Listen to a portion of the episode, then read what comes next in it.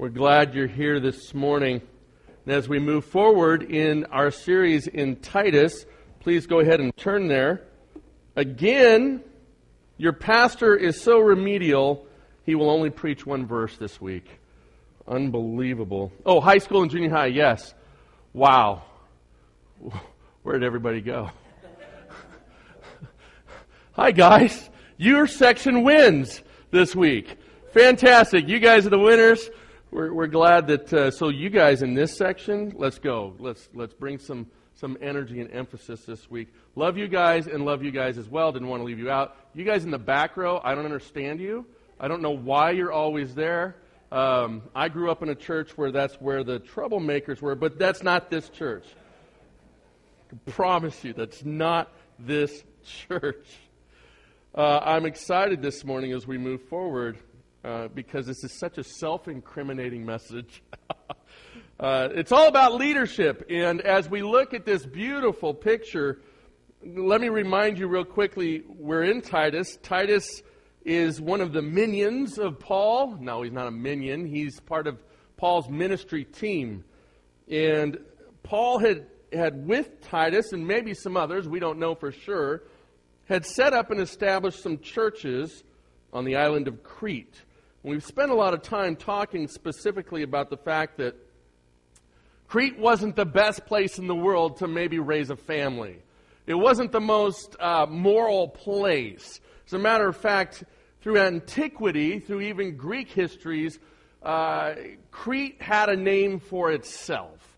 It was, it was uh, a den of iniquity, however you want to place that, put that uh, think about that area in your geographical atlas that you think that is one town I will drive way out of the way not to go into.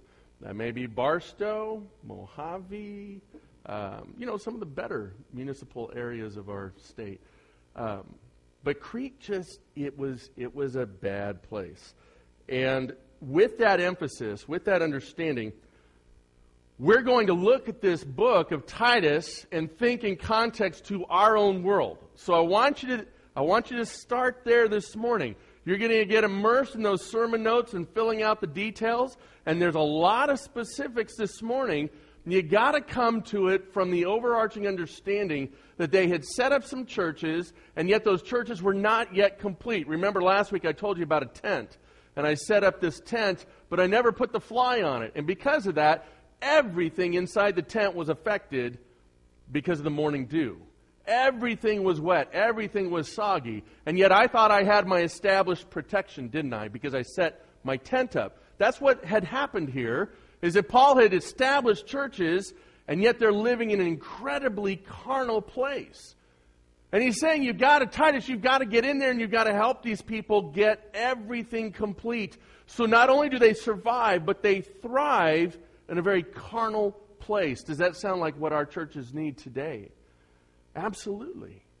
This is what we need as a church today. So let me pray over the message this morning as we begin to uh, get in here and root around verse 6 and, uh, and, and examine how does that fit with this idea of the church being complete and prepared in every way.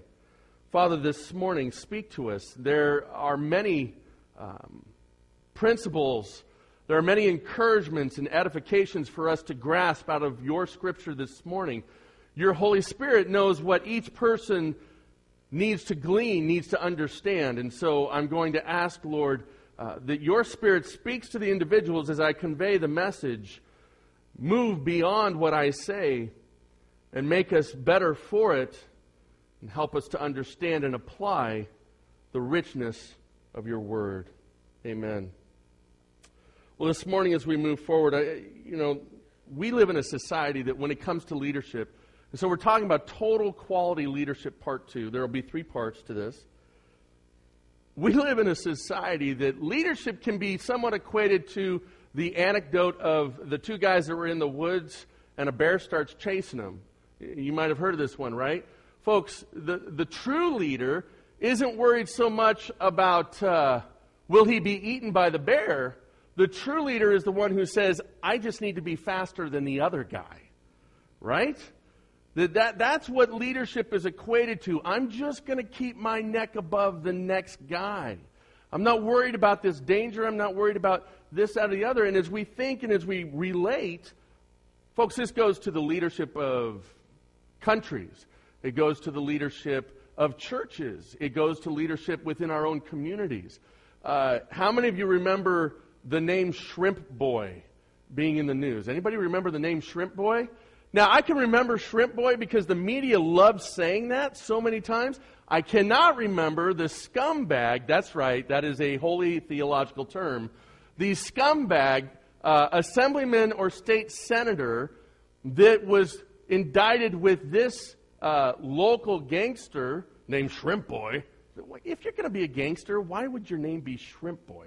You're not going to get very far with something like that. But anyway, we had a state assemblyman who was illegally purchasing guns and selling them on the black market. Let me tell you where our society is. We should be called cretins or cretins. I don't care however you say it. We just got a little step closer to that wonderful island that we're looking at here. Because when they had the recent election, he got 1,300 votes. He never backed out of the election, and people thought, well, why would you? He got 1,300 people voted for this guy. Folks, we wonder why the state of California is in a mess. It's because we settle for bad leadership. And when we do, it affects our entire environment. This message doesn't just speak to leadership in the church. This speaks to the young teenage girl, and hopefully they'll hear it coming up. If they don't, you with teenage girls, reiterate this. When you make that choice of what guy you're going to hook up with, as they say, you better think through the quality of that leadership because you'll pay for it in the end. There are a lot of single moms out there that, as they look at this message, when I get to point three, there's going to be some aching hearts. There are a lot of young men out there that need to hear this message because they need to become who they're supposed to be instead of having double muscles in their thumbs for video games and a little too extra, you know, padding from laying on the sofa too long and acquiescing to whomever and not rising to be who they need to be.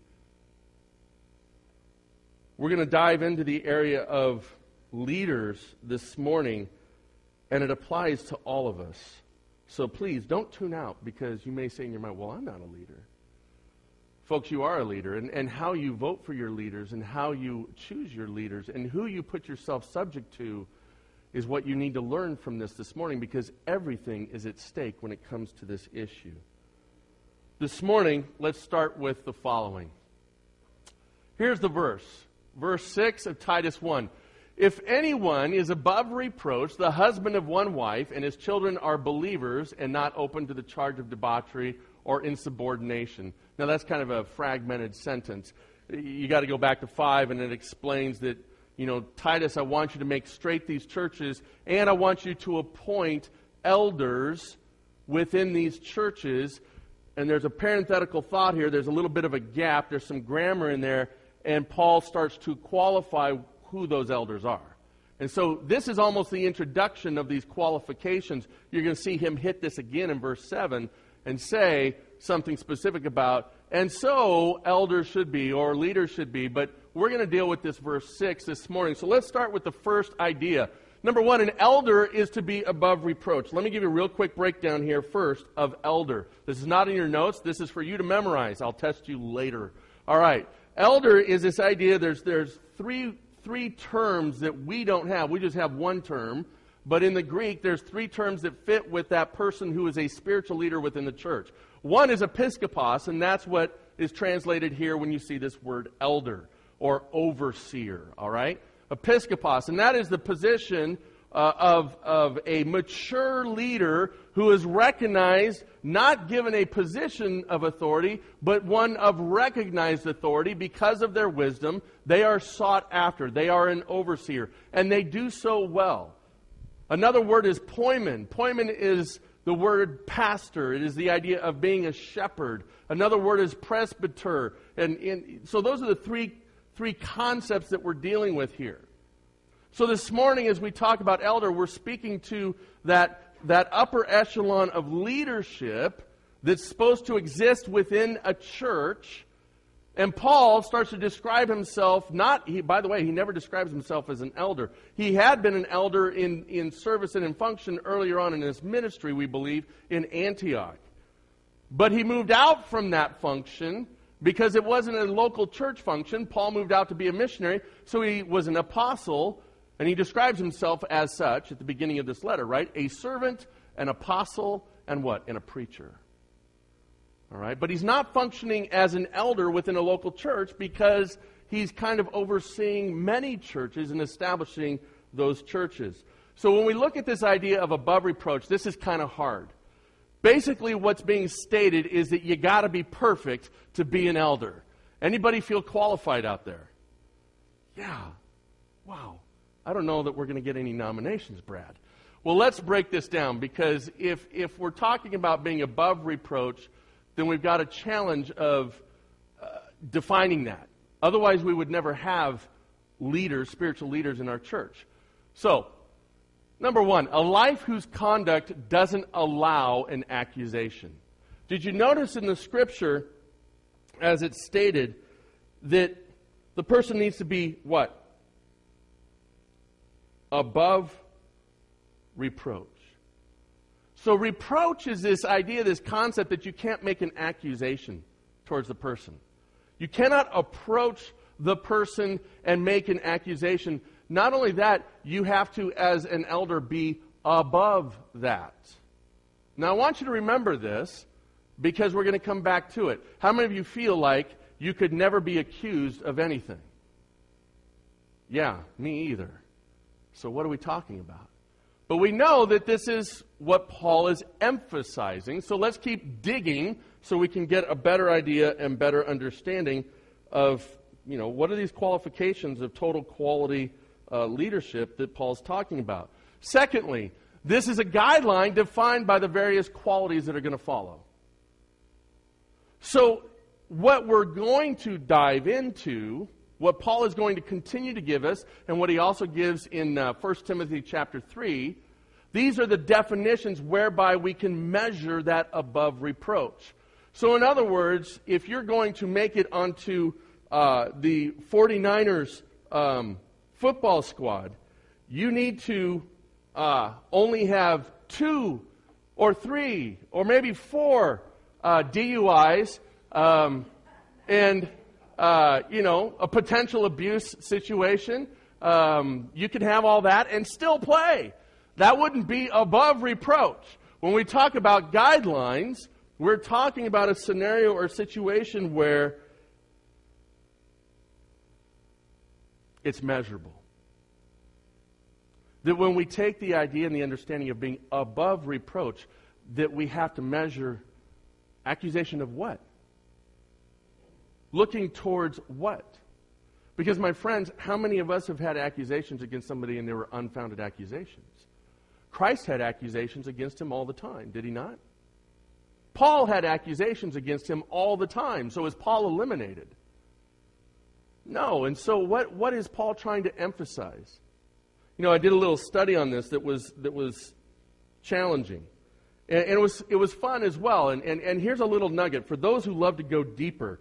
I'm going to challenge you right now. We read this on a cursory level, and it seems pretty simple and straightforward, right? This person needs to be without accusation. Their life needs to be free from accusation. And so, if you're a living, breathing, thinking human being, you're pretty much going to get to the same point I did, hopefully, that, well, then there's not many that are qualified. As a matter of fact, there probably would be none that are qualified. So, what is it?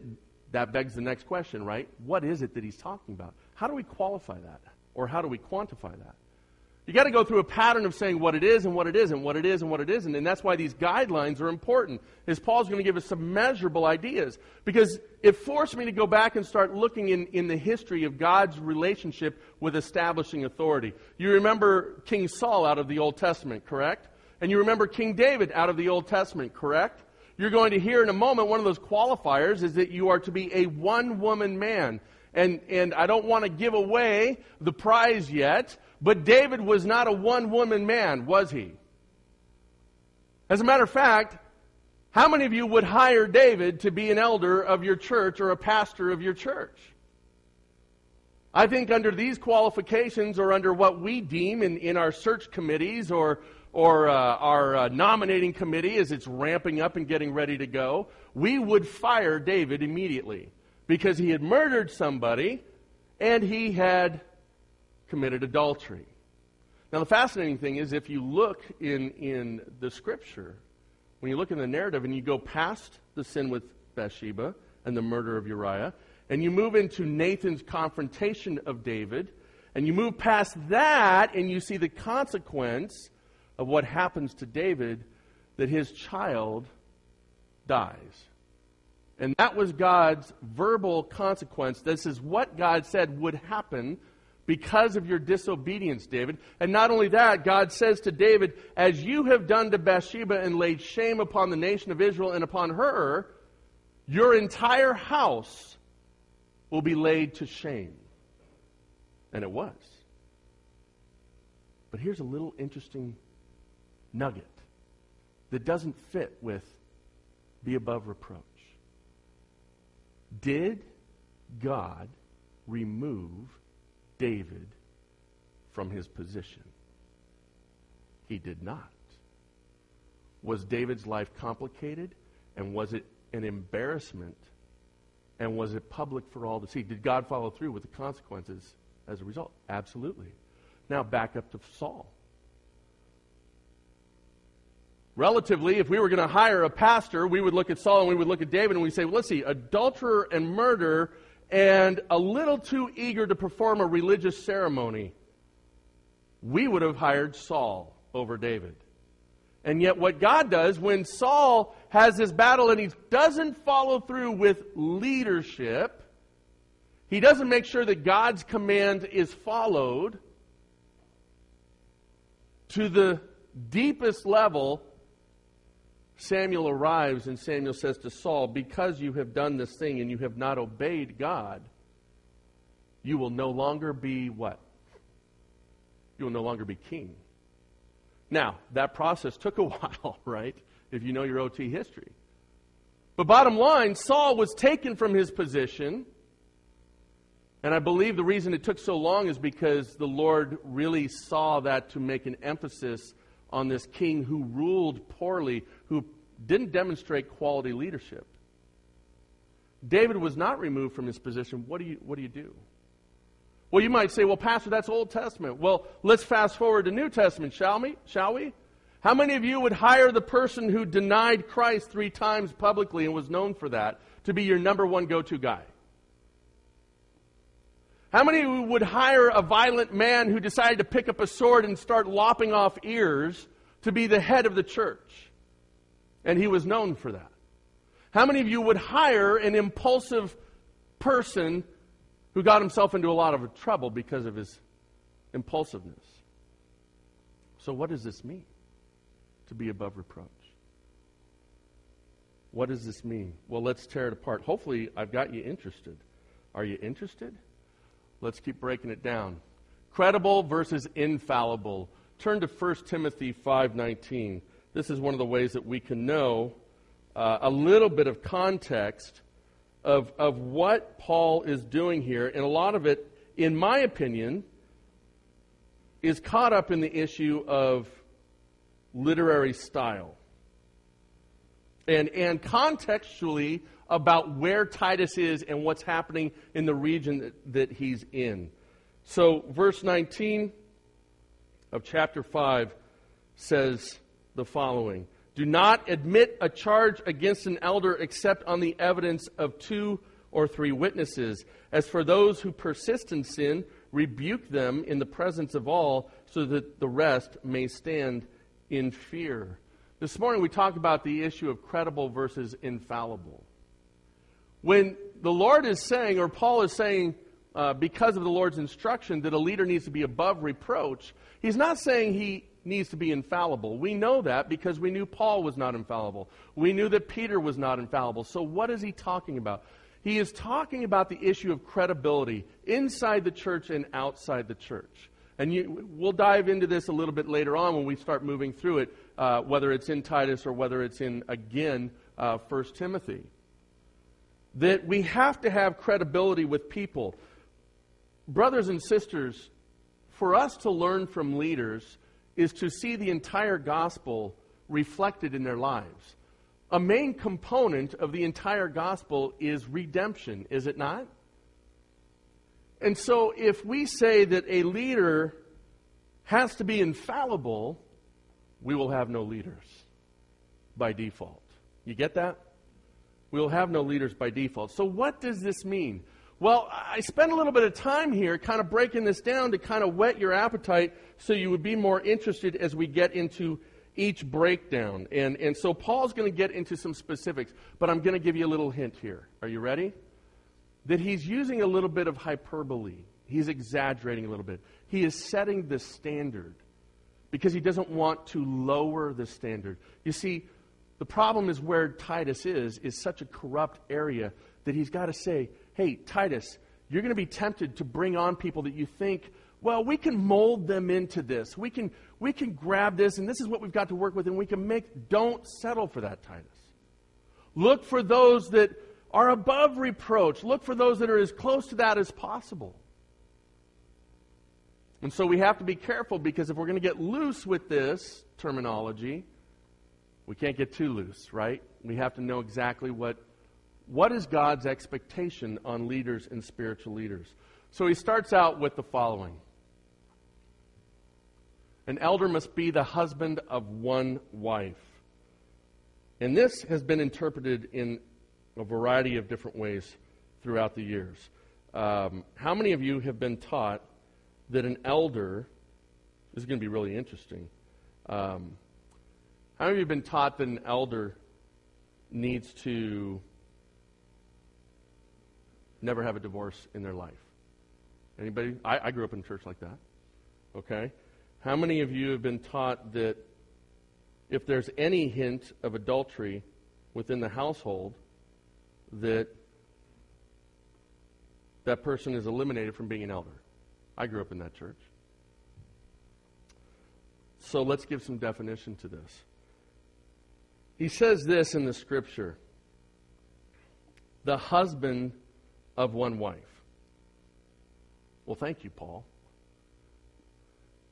And most of us probably grab onto an interpretation of that or what Paul's saying with that based off of teachings that we've received. And so here you're going to get another one of those teachings, all right? So just measure this against all those other teachings and see which one you like. Throw it out there and pick the one you. No. Let's find the one that, that has the best meaning according to what God's standard is. Because this is important. This is vastly important. There are pastors today that refuse to be in the ministry uh, because their wife have, has left them.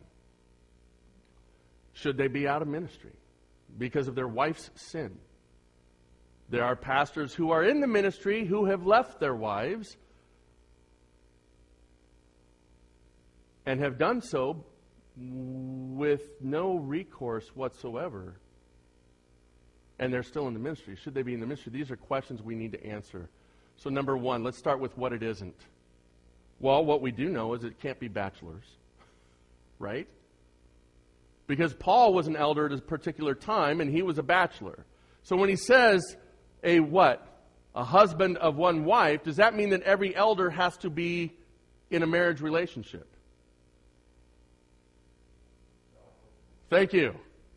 Well done.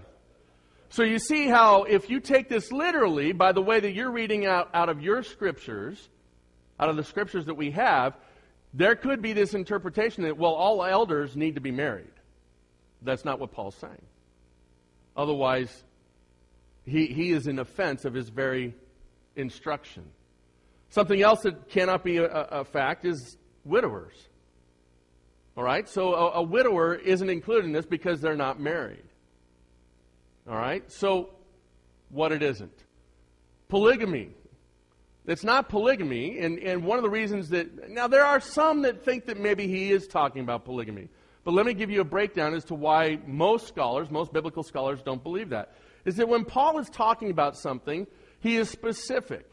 So if he's going to talk about divorce, you would turn to 1 Corinthians 7, where he, he goes on and on and on about divorce and about the marital relationship.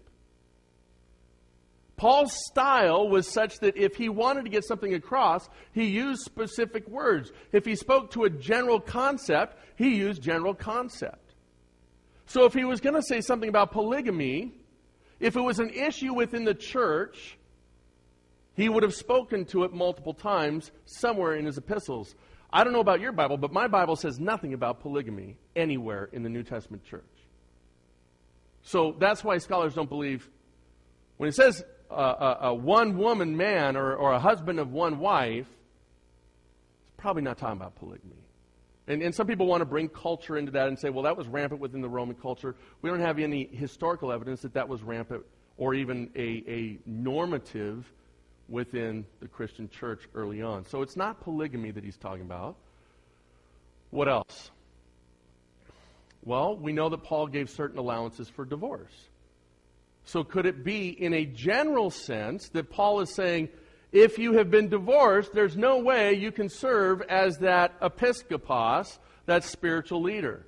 I'm going to give you two areas. Number one, Jesus Christ himself said that you are no longer bound in this relationship if there is what?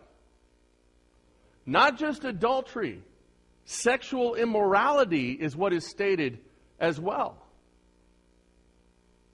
All right? And, and we don't have time to get into all that, but what you need to glean from that is that while, while Christ's desire is for redemption, this picture out of even the book of Hosea, just because there is adultery, just because there is sexual immorality, does not mean that you should just end the marriage, but there is an allowance to do so even from the very words of Christ. Not because you have been sexually immoral, but if that egregious thing has happened to you by the unfaithful partner, is that clear? That we know that Christ has done that. Paul reiterates that as well in uh, 1 Corinthians.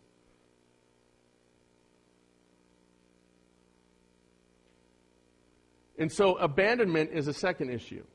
And you'll see it in 1 Corinthians 7:15. And he uses his phraseology in the same way that it does in the church to, to Rome, where he talks about a person whose, whose uh, wife or husband has died, that they are no longer bound in marriage to that person. They are free to then remarry. He uses the same term when there is a believing person who is abandoned by an unbelieving person. This is something that was common early on in the church. It's even common today. You see, an individual would come to Christ and their partner in their marriage wasn't there yet. And Paul says in 1 Corinthians 7, I would prefer that you stay together because God's grace is still there. But he says at the end of 7, and just following verse 15, 16, 17, he says, But if that person leaves you, don't try to go after them because you can't save them. So Paul gives specific instructions to an individual that if the unbelieving partner leaves them, abandons them, they are no longer bound in that marriage. So there's two allowances here that we see. So my question to you is there are certain allowances for divorce. So I was always taught if someone's divorced, they are no longer qualified to be a pastor. They are no longer qualified to be an elder. I'm not sure that that's exactly what Paul's talking about. Because we don't live under condemnation. We don't live under a world by Christ that says, I'm going to hold this against you and hold this against you and hold this against you. Really, the issue is credibility versus infallibility. Credibility versus infallibility. So we've talked about what it isn't. Let's talk about what it is to be a husband of one wife. This really is, is literally translated what? A one woman man. A one woman man. That this person needs to be a one woman man. They are not giving their attention over to other women. That's the, that is the primary focus of what Paul is trying to say, is that it is not okay for a man to be a carouser with other women. You are to set the example of loyalty like Christ set to the church. Uh, Ephesians 5 speaks to this that we are to be devoted to that woman that we are married to, that we are betrothed to, that we are one with. We don't share those emotions. We don't share physically. We don't share those things that are only appropriate for our wives, keep those within the marriage relationship. Folks, uh, a, a very simple breakdown of this is in our society, in our Cretan society, we are rampant with infidelity. We are rampant with sexual immorality. And your spiritual leaders need to be those that protect themselves against such. One of the best compliments I've ever, ever, ever received was one of the last years that I did youth ministry out at this camp that we go to, that I just spoke at. Uh, one of my students, one of my former students, who is not walking with the Lord at this point, uh, said something very fascinating and incredibly blessing to me. Uh, I build a lot of barriers into my life in this area. Every piece of electronics I have has reporting on it. Everywhere I go on the internet goes that report goes to a friend, and if there's anything that's even close to questionable, it's flagged, and my accountability partner, who I meet with once a week, has permission to tell my elders if anything shows up. Why do I do that? Because I take this seriously. Because there are challenges emotionally within marriages. There are difficulties. And let me encourage you, men, talk with your wives open up the channels of communication, share with one another what the struggles are and what the difficulties are. That's leadership. To be silent is not to lead. This is one of the reasons that Paul lists this as an area. You want to lead the church, you got to be able to lead in your own life and in your own relationships. That means you have to be that shepherd, that poimen, which is the one who protects and, and in Ephesians 5, you see that descriptor that we as men are to protect, we are to present our wives as pure and glorious. That requires protection. I walked up to the cabin late at night because I was speaking. I was in a different place with my family, and I wanted to know what on earth was going on in that cabin, right? Yeah, I was still, still had the youth pastor hat on. And I walked up, and there was a huge discussion going on in that cabin. And one student was struggling with their faith and they were questioning everything. So they kept throwing out all these reasons that they didn't believe or they were starting to have major doubts. And they threw out the thing about the hypocrisy of leaders in the church. And this student of mine spoke up in a visceral voice and said, I have never once, and he said, Trust me, I've been watching. I have never once seen Jeremy Cook even look at a woman the way he should not look at a woman. I thought, wow, that's, I appreciate that, Josh. That's where I need to be. That's where our spiritual leaders need to be. We need to be a man who is a one woman man. Why? Because we need to be perfect? No, because we need to have credibility. And we need not to be like the Cretans. They are to be men who have quality when viewed in the area of purity. Are your leaders such? Because this is a spiritual expectation of Christ. And so, if men are practicing immorality or practicing dancing with immorality or practicing coming up to the edge of immorality and yet wanting to claim the spiritual high ground, they have a lack of what? They have a lack of credibility. They have a lack of credibility. An elder is to have children in good standing. This is, this is a challenge right here. This is one that, that um, is a little scary. And, and what do you do with this one? This is the one that a lot of people who like to attack church leadership, they go after this one. Um, and so we need to clarify what, what Paul is stating and, and what he's not stating um, here. Um, respectful and under control is, is the definition I'm going to give you. If you look at the parallel passage in 1 Timothy 3 4 through 5, uh, you'll see that that's how Paul lists it here. In Titus, though, he says what? Uh, let me go to it. You can look at it in your own scriptures. He says something a little bit different. And this is where we get, again, a little bit challenged when you break down what this word actually means. He says this, and his children are believers. His children are believers.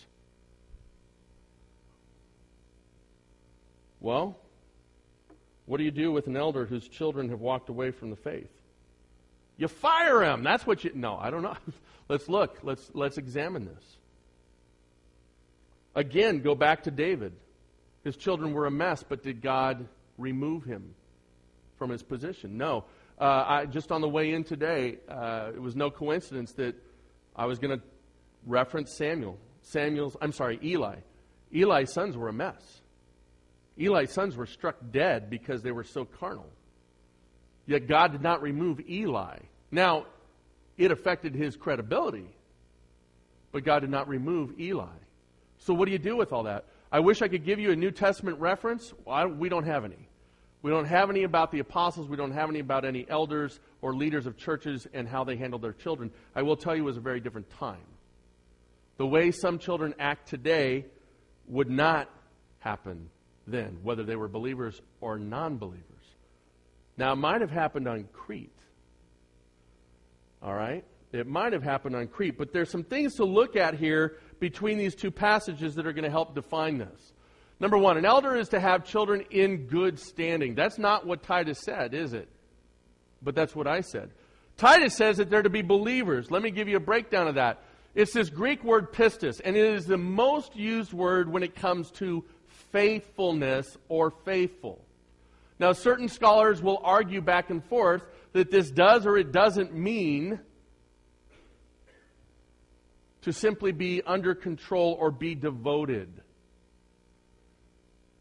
It left me completely confused in my studies. I, I, I wish I could pass something on to you that was extremely definitive, but I can't. So what I can look at is this is that I know that the word faithful can be used as one who is under control and devoted. I can then reference back to 1 Timothy uh, 3 where he says under self-control that the children need to be controlled and respectful. So why would Paul give a different condition over here to Titus uh, versus the one to Timothy? I don't think he really is. I just think he's using a different vernacular. And because of that, that, that word and its usage can be interpreted as one who has saving faith. That can be interpreted that way. It can also be interpreted as one who is faithful, and that is the more common usage. One who is more faithful, which would describe one who is, like Paul said in 1 Timothy, devoted and under control and respectful.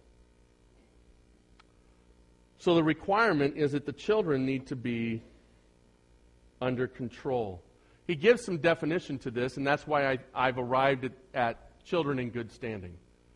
He doesn't just say believers. Now, the grammar does give a comma here, but I think it's a comma leading to more description, more in depth description.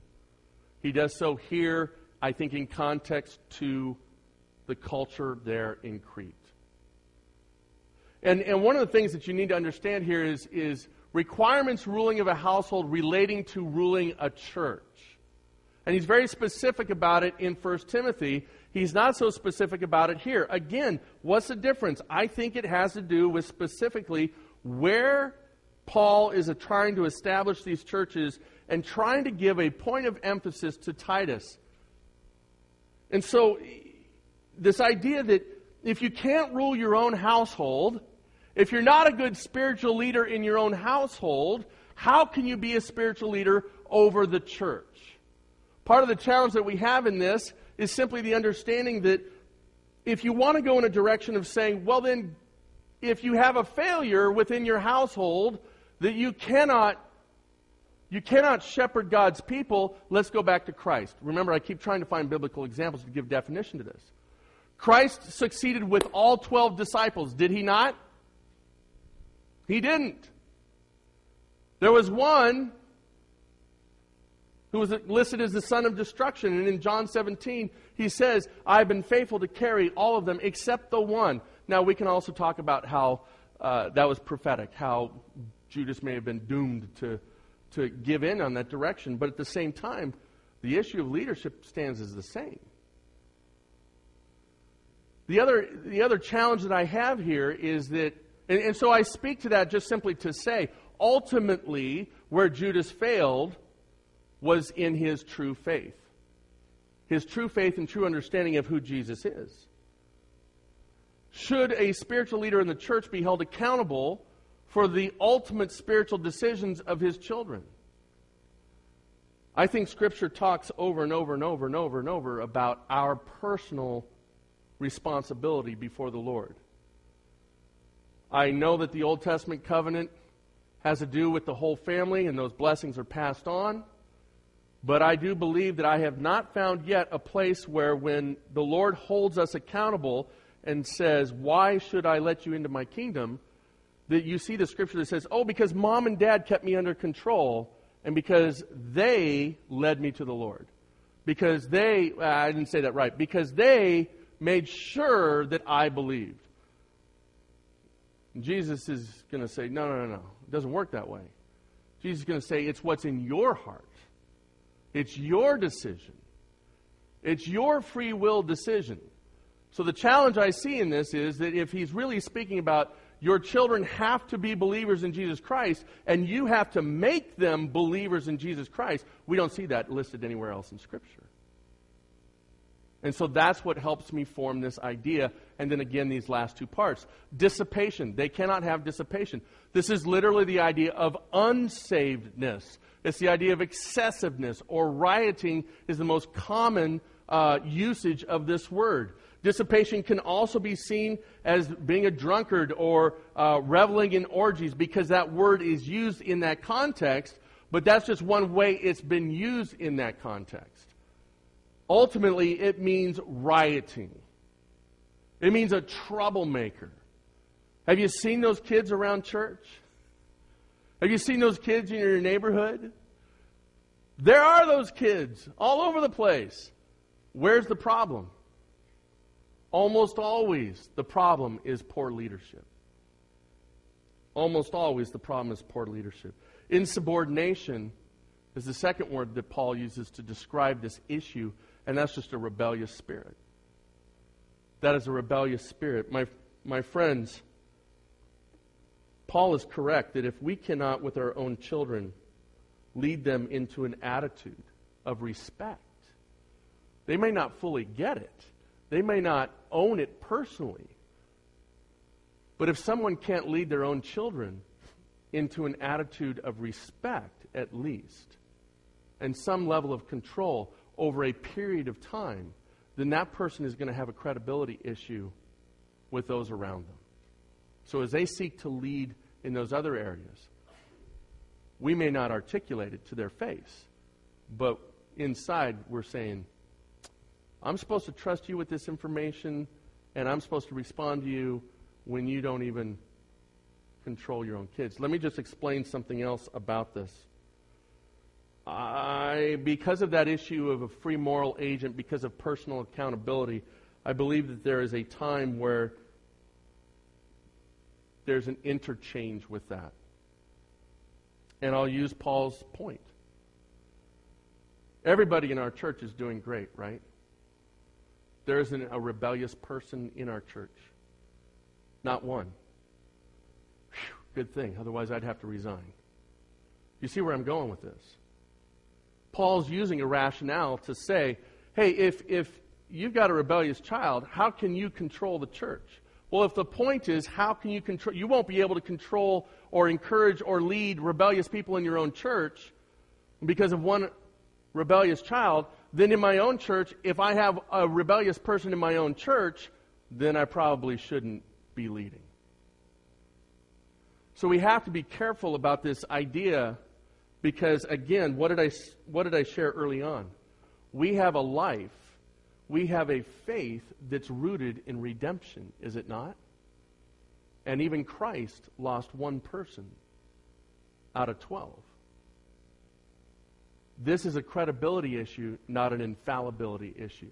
So if my children start struggling, or one of my children starts struggling, the question is simply this what do you do with that? Because the disciples, let's just remove Judas, the disciples weren't exactly the best in the room. Right? Peter cuts off the high priest servant's ear. If my child goes out and lops off someone's ear with a machete, I'm probably losing my job, right?